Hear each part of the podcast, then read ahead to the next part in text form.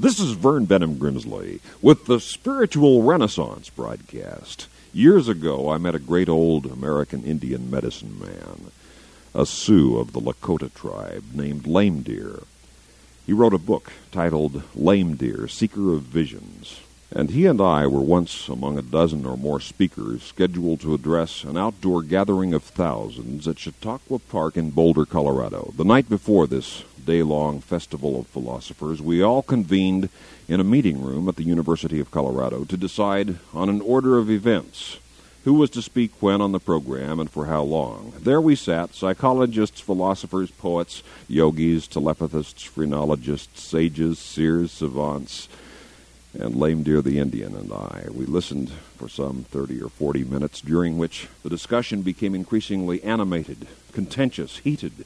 Voices were raised, teeth clenched, veins distended, capillaries engorged, nostrils flared as the various teachers from their different disciplines argued over who would speak before, after, and adjacent to whom. At last, my friend Lame Deer, who had sat silently observing this display of frayed nerves in the fray with the unblinking equipoise of the chief on a 1940 nickel, rose slowly to his feet and stood quietly by his empty seat in the circle of chairs until, like crickets startled to silence by footsteps on the lawn, all of the speakers suddenly fell into a hush as they looked up at Lame Deer standing majestically above them in his fringed buckskin shirt, a turquoise necklace and a feather in his black braided hair. Sweeping the circle with his hawk eyes, the Indian spoke. Everybody here mad, you all fighting. No good, no good, he said. You no need lame deer. You need great spirit in this council. Lame deer leave you now. Leave my seat for great spirit to come sit in council. Great spirit bring peace. And with that the old medicine man turned and on silent moccasins walked from the room. The group sat in silent shame as the door swept shut behind him, all rebuked by the moral majesty of this wrinkled, wise old red man who powerfully, pointedly had called this gathering of spiritual teachers to begin following their teachings and work in peace and harmony instead of badgering, bickering, and battling. For the truth is that every meeting should have an empty chair for the Great Spirit. Every conclave, council, congress, club, and convention needs an empty chair for the Great Spirit. Every meeting of the minds ought also be a meeting of the souls, a commingling of spirits, a melting of leaden hearted hatred to the molten flow of sympathetic feelings and of love. Whatever your enterprise or undertaking, leave a chair for the Spirit at the family dinner table, at corporate gatherings, even at meetings of the board. Fewer will be bored if the group process be enlivened by the infusion of higher spiritual purposes and ideals. The only hope there is for peace on earth globally and peace of heart personally is to leave a place for the Spirit of God in your life. God loves you and God has a wonderful will and wisdom for the living of your life. If you will but begin to seek for it and live it, in love for God and others, living as the son or daughter of God, you really are. Your material life is a given. Your spiritual life is a decision, the choice to turn your life and will over to the living God. Always leave a place for the Great Spirit in your life in your planning, your thinking, your deliberations, and all things will begin to be transformed. There's an old American Indian proverb Never judge your brother until you have walked a mile in his moccasins. And an ancient Roman saying, You can never know from looking at another man exactly where his boots pinch his feet. You simply cannot know what another person is going through or what motivates your fellow mortal on this earth. Judge not, that you be not judged. It is written, For only God can rightly, justly, and truly know the inner purposes and aspirations of a fellow man or woman on this earth. Be slow to anger and quick to forgive. Love truth and speak truthfully and not as the Indians used to say, with a forked tongue, not in duplicitous deceit, but with reverence for the good, the true, and the beautiful. For you shall know the truth, and the truth will make you free. God is truth, wrote Plato, and light is his shadow. God is love, and perfect love casts out all fear. You are infinitely loved by the infinite God, and you need have no fear of life nor of death. For in my Father's house are many mansions, declared the Master. And as the Indians put it, you one day will walk the happy hunting grounds in the land of the Great Spirit, Father of all. My grandfather was C.J. Mose Neal. He grew up near the Coahulla and Quinamo tribes in the Bluestem Flint Hills and grasslands of the Marais des Cygnes River Valley of eastern Kansas. He later became mayor of Emporia, Kansas, a small college town in that state. But he taught me that the greatest spiritual truths he knew were ones which he had learned from those Indians respect for life, reverence for truth. The Indians would not tolerate what he said they called storying, making up a false story or lying.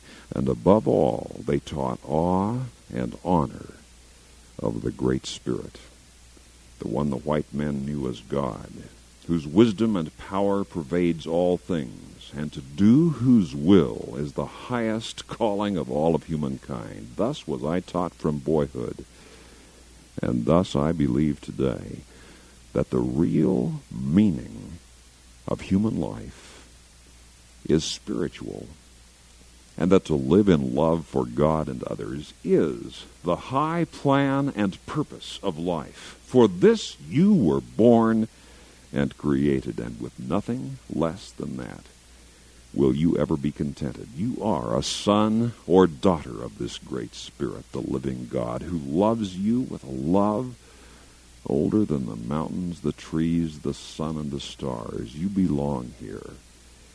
You have a place here on this planet. The red man knew and taught this truth for the many moons of the many millennia, and you can know it too.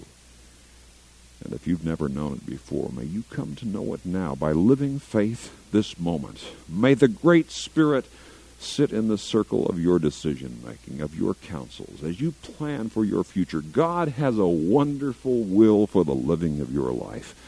God loves you with a love which will not let you go. God has given a fragment of infinity, a spark of spirit, something of the very essence of God's spiritual nature to indwell your mind, to guide and lead you down the uncertain pathway of your life and into all eternity with faith, if you will but dare to believe it.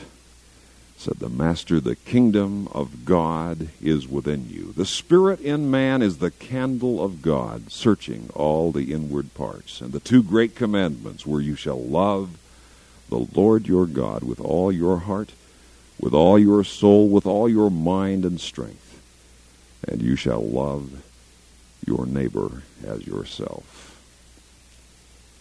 And I knew the late W. W. Keeler, the first elected chief of the Oklahoma Cherokee Nation, former chairman and chief executive officer of Phillips Petroleum Company, and among the personal papers found in the desk of this old Indian when he died in Bartlesville at the age of 79 was this prayer which he had written.